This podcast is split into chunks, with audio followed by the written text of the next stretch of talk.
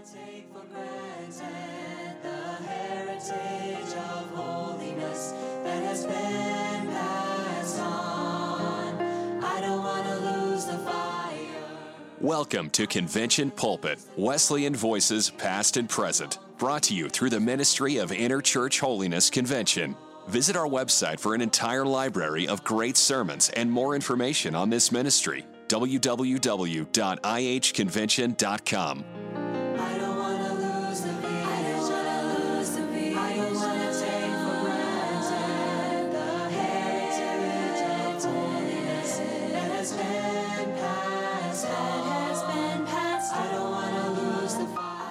Many years ago, back in 1994, God's Bible School and College in Cincinnati, Ohio, decided that rather than have an evangelist come in for their fall revival, they would just use their own employees to preach the different services.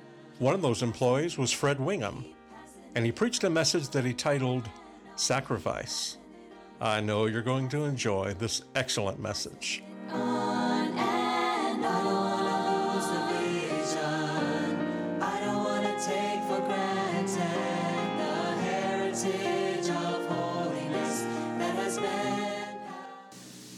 Been praying that God would move on us in a simple way. I want the presence of Jesus more than anything else in my life. Reading about E. Stanley Jones, he was talking about his father was a missionary in India. Said his father had a Model T Ford that he would drive around from village to village preaching the gospel. Said he was out in one village and he had a flat tire. he had no, no way of fixing the flat tire. So, being a missionary and an innovator that he was, he got an idea. He took the tire off the wheel, he filled it with straw, put it back on, and it worked pretty well and drove him home. In fact, it worked so well, that he decided that he just kind of forgot about fixing the tire, and it come time to go to another village. He had another flat tire, but this time he knew what to do. He filled it with straw. Pretty soon he had all four tires filled with straw, running around preaching the gospel. But then one day he was out in a village and the engine died. so he got another idea. He got a he hired an Indian man with a yoke of oxen to pull him home. And that worked so well he decided not to fix the engine. well, he had a car, but he didn't have an engine and he didn't have any air in the tires. It kind of reminded me sometimes of our services. We have a form of godliness, but denying the power thereof. We can preach profound messages, but if the anointing of the Holy Spirit is not upon us and not with us to open our hearts, then all we're doing is giving a speech. We can sing wonderful songs with wonderful talent, but if the Holy Spirit is not with us, all it is is performance. I've prayed tonight that God will help us in its simplicity, that we will remember the gospel of Jesus Christ in its simplicity. I want to come back to that subject tonight of sacrifice. Romans chapter 12, verses 1 and 2. Most of us here could quote these verses by heart. When I first found out that I was scheduled to preach tonight, I thought a lot about preaching about shipwreck because we've seen so many over the years from Bible college who start well, but something happens. They're shipwrecked. But as the week wore on, I began to realize that the Lord wanted us to think about this particular passage of Scripture. So here we are, Romans chapter 12, verses 1 and 2. I beseech you, therefore, brethren, by the mercies of God, that you present your bodies a living sacrifice, holy, acceptable unto God, which is your reasonable service. And be not conformed to this world, but be ye transformed by the renewing of your mind, that ye may prove what is that good and acceptable and perfect will of God. We see so little sacrifice in these days. We do so little sacrifice. We know so little about sacrifice in the affluent age that we're living. Yes, things are tough in certain areas and certain areas of business, but yet it seems that we're living in a day of trying to gain materially. Seems like we fit the description of the man whose barns wouldn't hold all that he had of his increase, And so he said, I know what I'll do. I'll tear down my barns and build bigger barns, that I'll have more room to store my goods. But yet today, the Apostle Paul's words are ringing out and ringing true and ringing as a message for us here tonight, I believe, and for young people especially, regardless of what your age, but tonight the most of us are young, so we're talking to young people.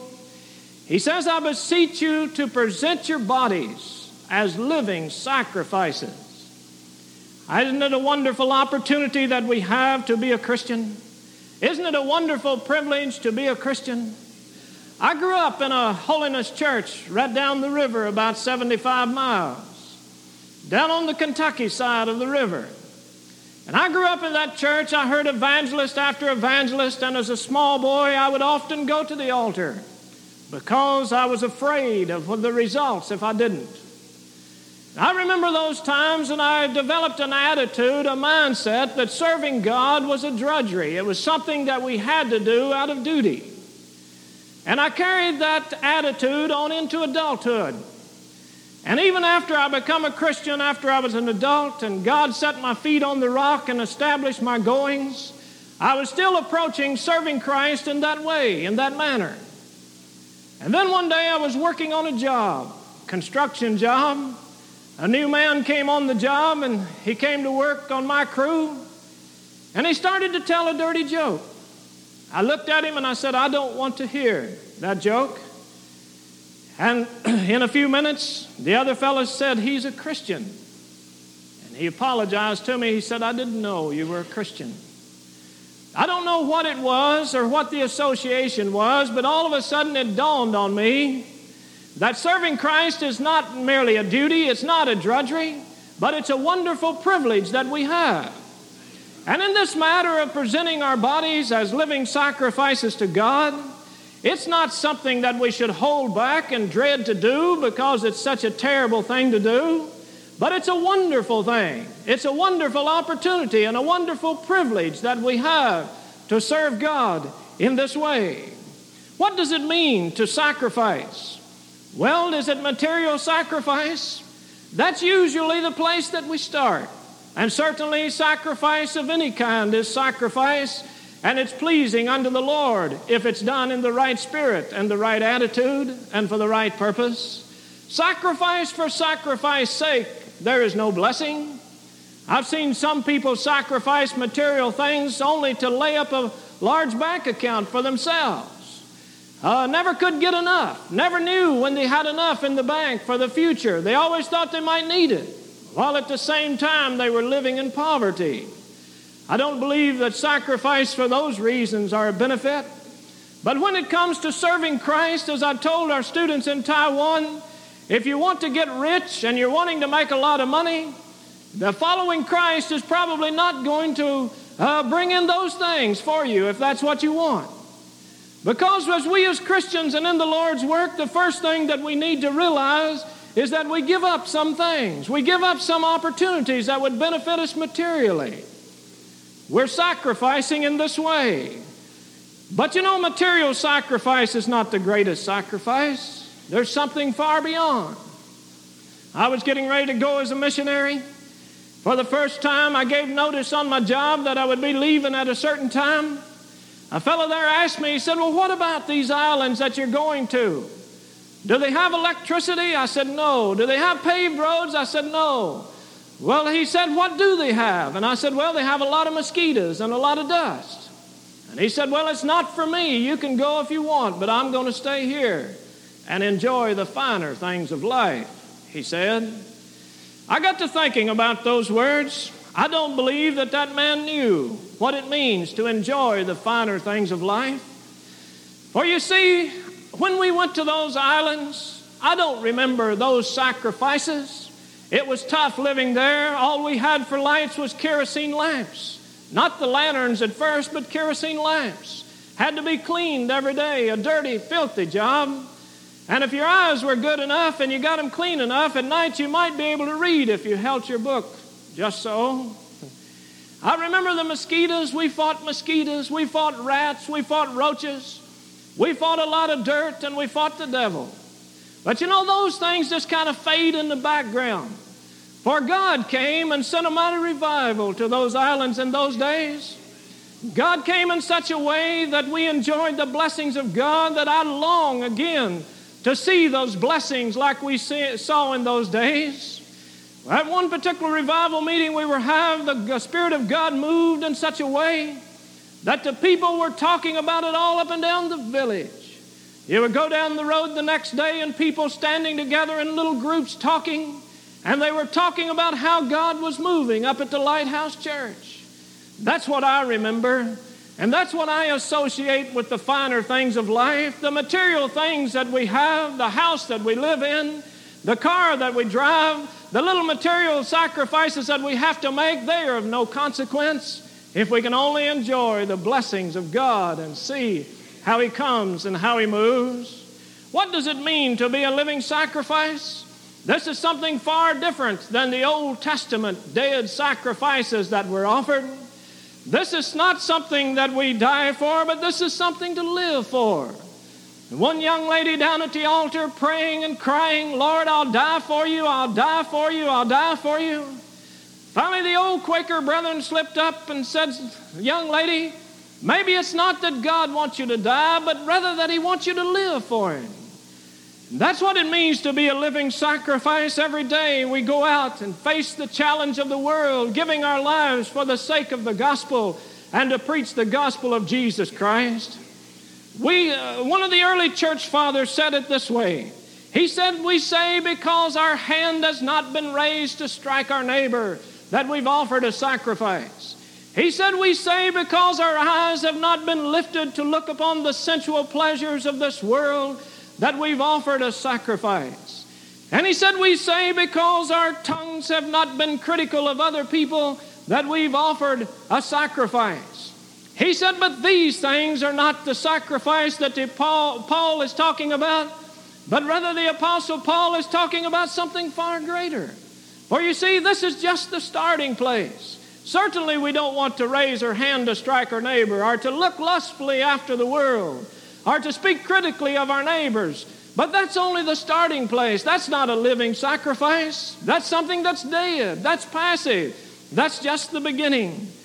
Yes, I'm thankful tonight that there is a living sacrifice that we can offer to our blessed Savior. Today, we in the church, we're a lot like it happened this past summer, just a few weeks ago, over here in Brown County. Young fellows out playing, a young fellow out beside of the car, land surfing, whatever that means. But in the process, he hit a mailbox and was injured severely. Instead of the guys in the car taking him to the hospital and caring for him, they left him laying in the ditch, and he died there without proper attention. You know, that reminds me so often here in the church, we so often we see it, we miss opportunities to help people. We leave them laying in the ditch simply because we have a mistaken ideal that somehow because I'm a good church member and because I'm pushing the program and because I'm I, I am offering a passive sacrifice to God that God is pleased. But you know, there's more to offering a living sacrifice. We shouldn't be satisfied with the passive. We come to church like the good Levite. We pay our tithes like a good Pharisee. We show up for cleanup day at camp once a year. We do a few other little things. But God wants much more if we're going to offer as a living sacrifice. Until we're willing to lift our hand to help the fallen, until we're willing to use our eyes to see what needs to be done, and to set about doing it.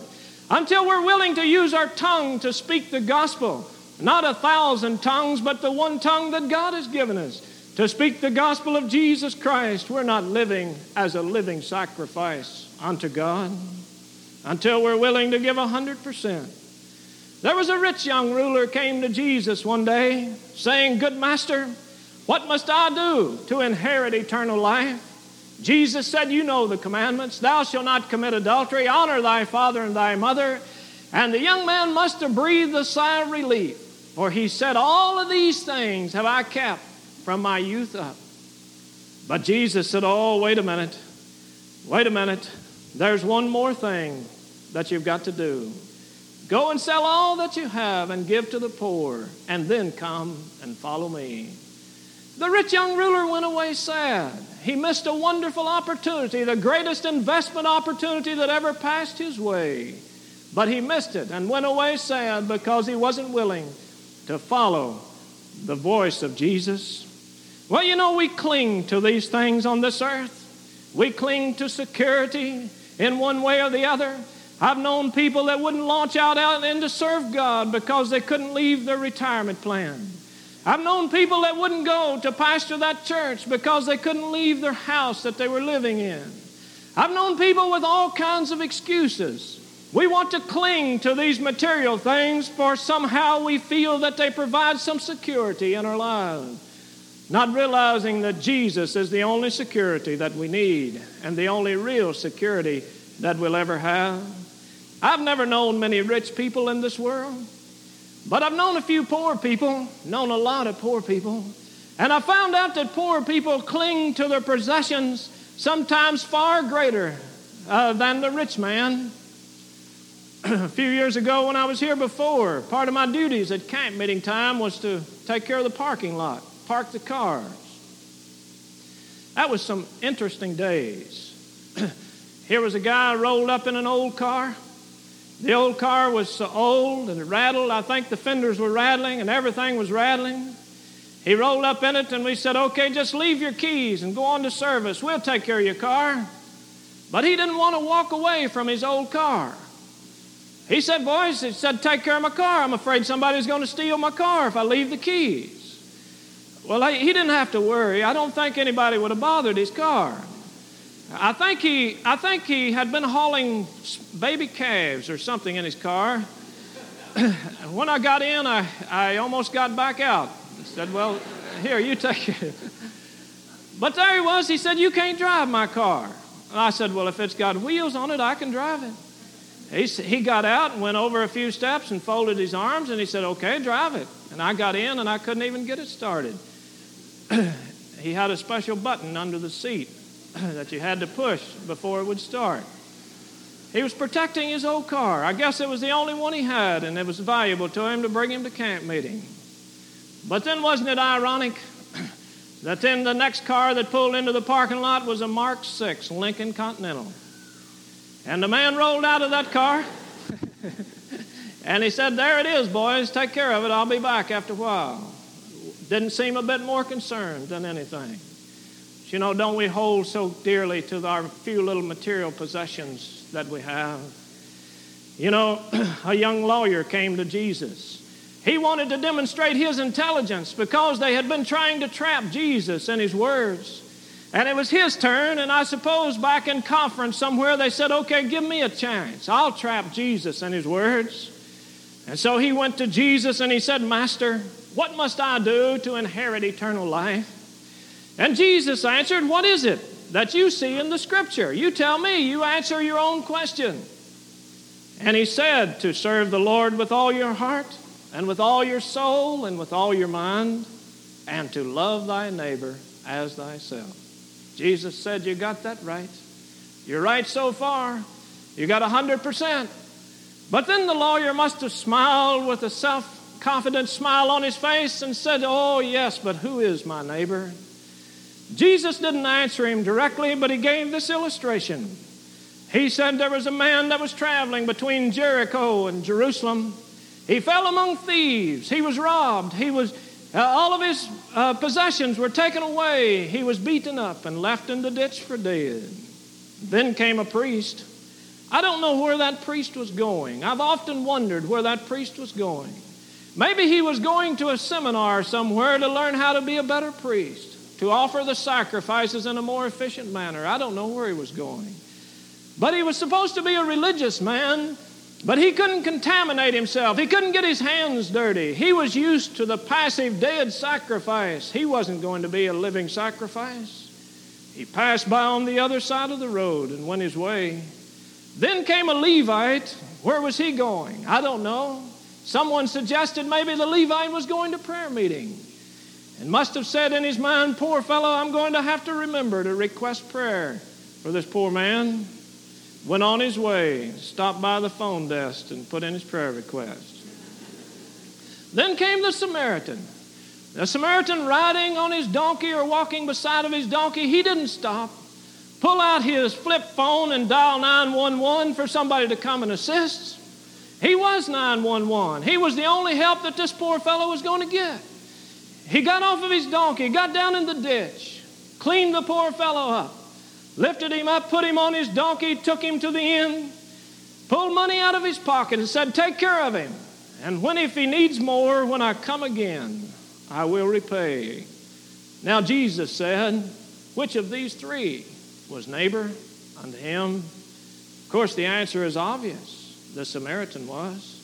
It wasn't the priest, it wasn't a Levite, but it was the Samaritan, the one who wasn't supposed to be, who became the living sacrifice that Paul is admonishing us to be. Whoever needs our help, our neighbor down on the corner, people without the gospel on the other side of the world, wherever it is. But you know, if you can't be a neighbor to those around about you, you'll probably not be a neighbor and a very good preacher of the gospel to those on the other side of the world. I've seen it tried a few times. When we were in the islands, we were so close to the United States, we had a lot of visitors. Sometimes we thought that our main duty was entertaining visitors, but we enjoyed every one of them that came. However, I saw some people who come, they didn't do anything in the States. They never handed out a tract. They never taught a Sunday school class. They never volunteered to do anything. But yet they would get on an airplane and come down to the islands and they would have a handful of tracks, and they would start passing out tracks all around the airport. And up the road we would go. They would be wanting you to stop the pickup truck so they could give out a few more tracks. But then in a day or two, their batteries kind of run down. And uh, pretty soon on the way to the airport to take them so they could fly away, they would reach in their bag. Oh, yeah, here's some more tracks. I didn't get them, give them out. Maybe you can give them out. You see, it takes more than a plane ride to make a missionary. It takes more than a plane ride to give you a burden for the lost. If we can't be the living sacrifice here in our own backyard, we'll never be the living sacrifice on the other side of the world. I think about when my wife and I were young Christians. There was a Christian lady that took us under her wing and she fried hamburgers for us. She did all kinds of things for us, and pretty soon we realized that it wasn't only us that she was caring for and nurturing along in the gospel, but she was also interested in those in the community. It was in the days of the hippies, and she found an inroad somehow or other into the hippie community, and she began to invite some hippies to come and eat Sunday dinner with her. And then she began to invite them, well, why don't you come to church and then come on home after, after church and eat Sunday dinner? And she had some good success. Pretty soon, some of those young people begin to get saved, and there's a pastor's wife today as a result of that lady snatched a brand from the burning out of the hippies community. There's a young man up here in Ohio that was saved as a result of that lady's efforts. There's a pastor another, in another place down south here that's working and laboring, doing a good job for God, who was redeemed by that lady's efforts. She wasn't a preacher's wife. She wasn't really a Sunday school teacher. She just felt that she could help in some way. And you know what she was? She was the living sacrifice that the apostle was talking about. If we ever want to see revival, we're going to somehow have to get back to these words of the apostle Paul and to follow these words of living sacrifice. I have a friend of mine who loves to have a motorcycle. He can't afford a big one, but he's always got a little one around somehow. Honda 90, Honda 110, sometimes a 250. One time he decided to ride his Honda 250 all the way to Alaska. Brother Miller was talking about him already. He's riding along, and wherever he would stop, he would get to talking to these other motorcycle riders. He didn't make it to Alaska, by the way. He got to South Dakota and turned around and came home. well, that's a long ways on a 250. but you know what Mark would do? He would get on his bike and go down to the local restaurant and get a cup of coffee. And here would be a guy riding a big Harley Davidson, maybe not a Hell's Angel, but dry, dressed like one. Mark didn't care. He'd begin to talk to him and begin to make friends with him, talking about their bikes. Then one day he found a hungry motorcycle rider, and this guy fit the picture exactly. Here he was with long hair, long beard, leather jacket, bumper stickers all over his motorcycle and his pickup truck that you wouldn't want to care to read.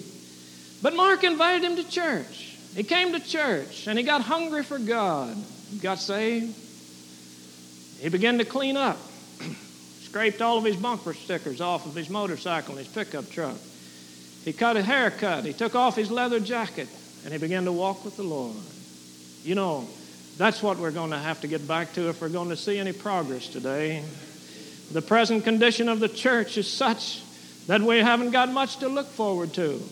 Last year I traveled as doing missionary deputation, some of the most discouraging time of my Christian ministry, going from church to church, a few old people sitting around here or there, no young people hardly ever.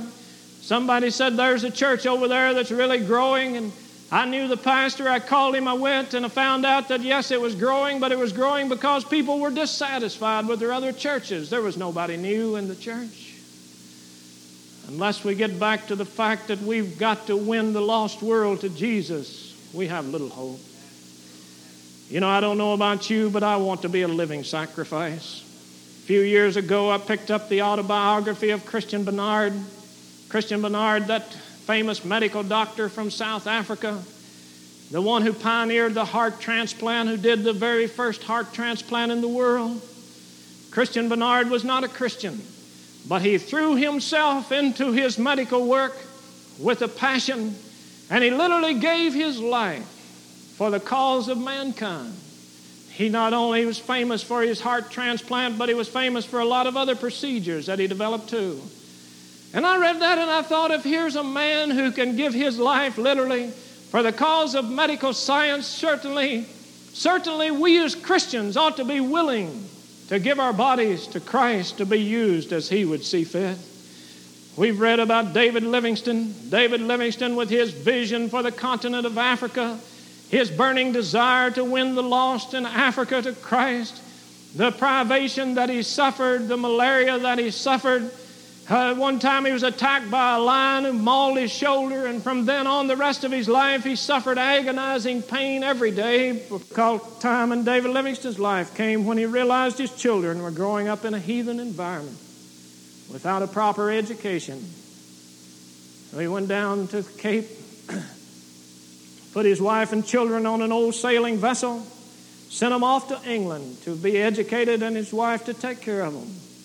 David Livingstone, it was four years, four months, and 22 days before David Livingstone saw his wife and children again. The sacrifice for the gospel. He knew he was called to preach the gospel. He had a passion for the lost, and he was willing to make whatever sacrifice was necessary to preach the gospel of Jesus Christ. If they could do that, couldn't we offer the little that we have for Jesus? We're not living under the law, we're living under grace. Grace demands that we offer our bodies as living sacrifices unto God. Where are those who are willing to be living sacrifices? Thank God we see one here and one there. But yet the words of the scripture are so true when Jesus said, Many are called, but few are chosen. Yes, the altar's lined from time to time, but where is it? Who is it that we could put our finger on that's really going to become the living sacrifice? The one who is going to sell out completely and take the way with God and give their lives totally over to Jesus Christ to be used and commanded by the Holy Spirit. It is only the living sacrifice that's going to make an impression upon this world. Where are those today who are willing to go and sacrifice? I was impressed when I was here before Brother Glenn Betts, a missionary down in Mexico, there he was clearing off a piece of ground trying to build a church. A tree jumped off of a stump and took his leg off. Brother Glenn came home long enough to be fitted up with an artificial leg and foot back to the mission field at the very first opportunity that he had.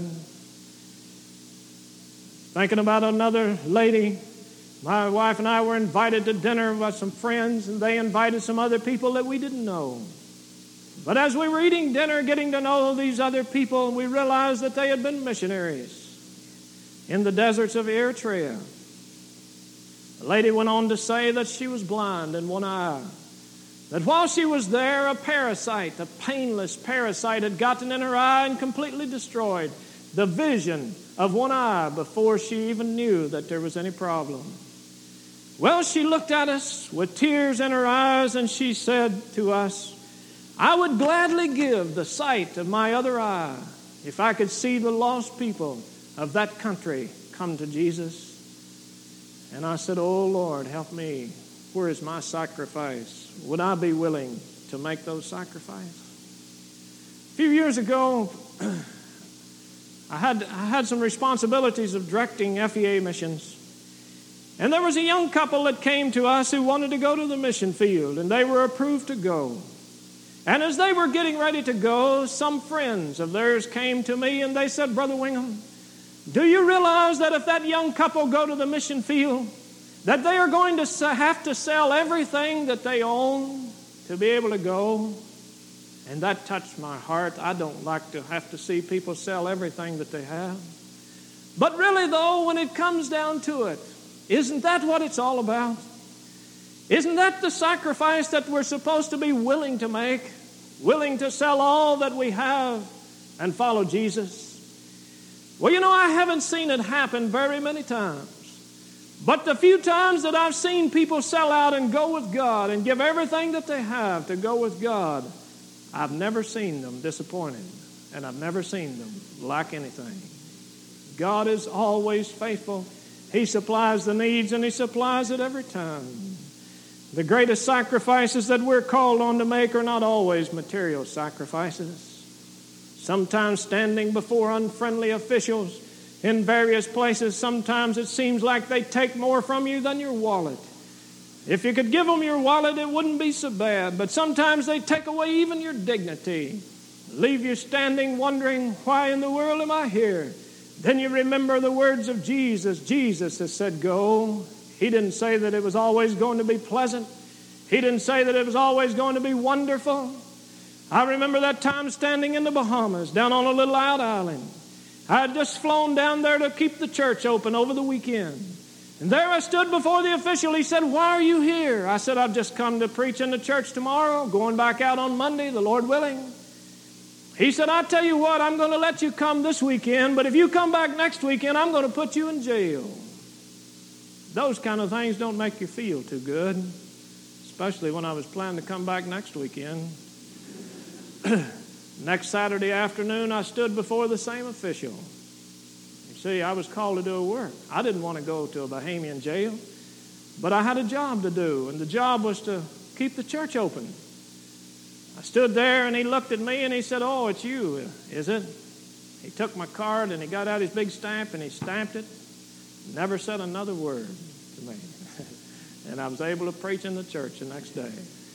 Do you feel good? Do you feel like running and jumping and skipping when they take away even your dignity?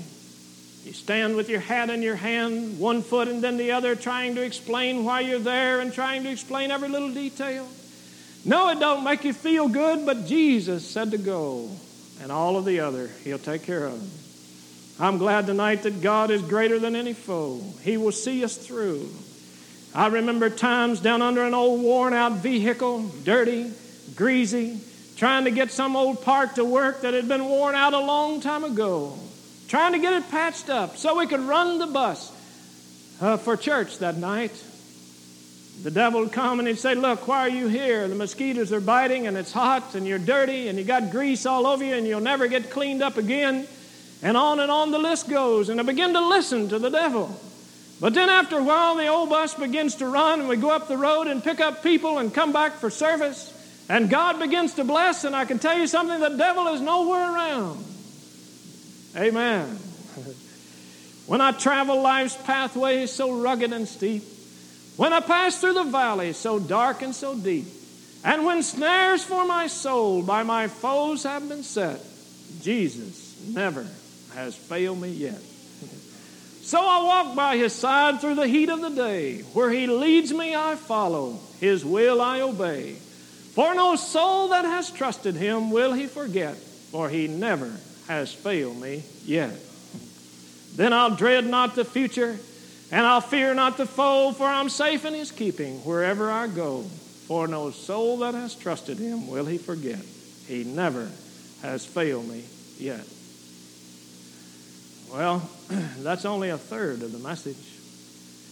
He also goes on to say, that, which is your reasonable service.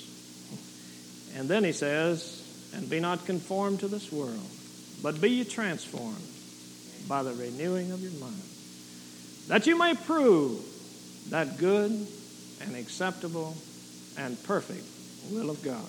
Amen. May the Lord bless you. The heritage of holiness that has been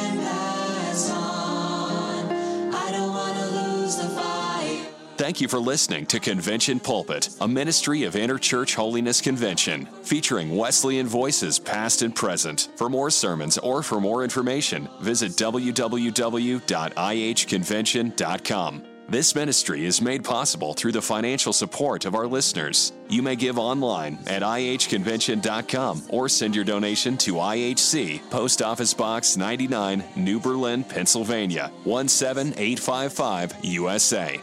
That has been passed. I don't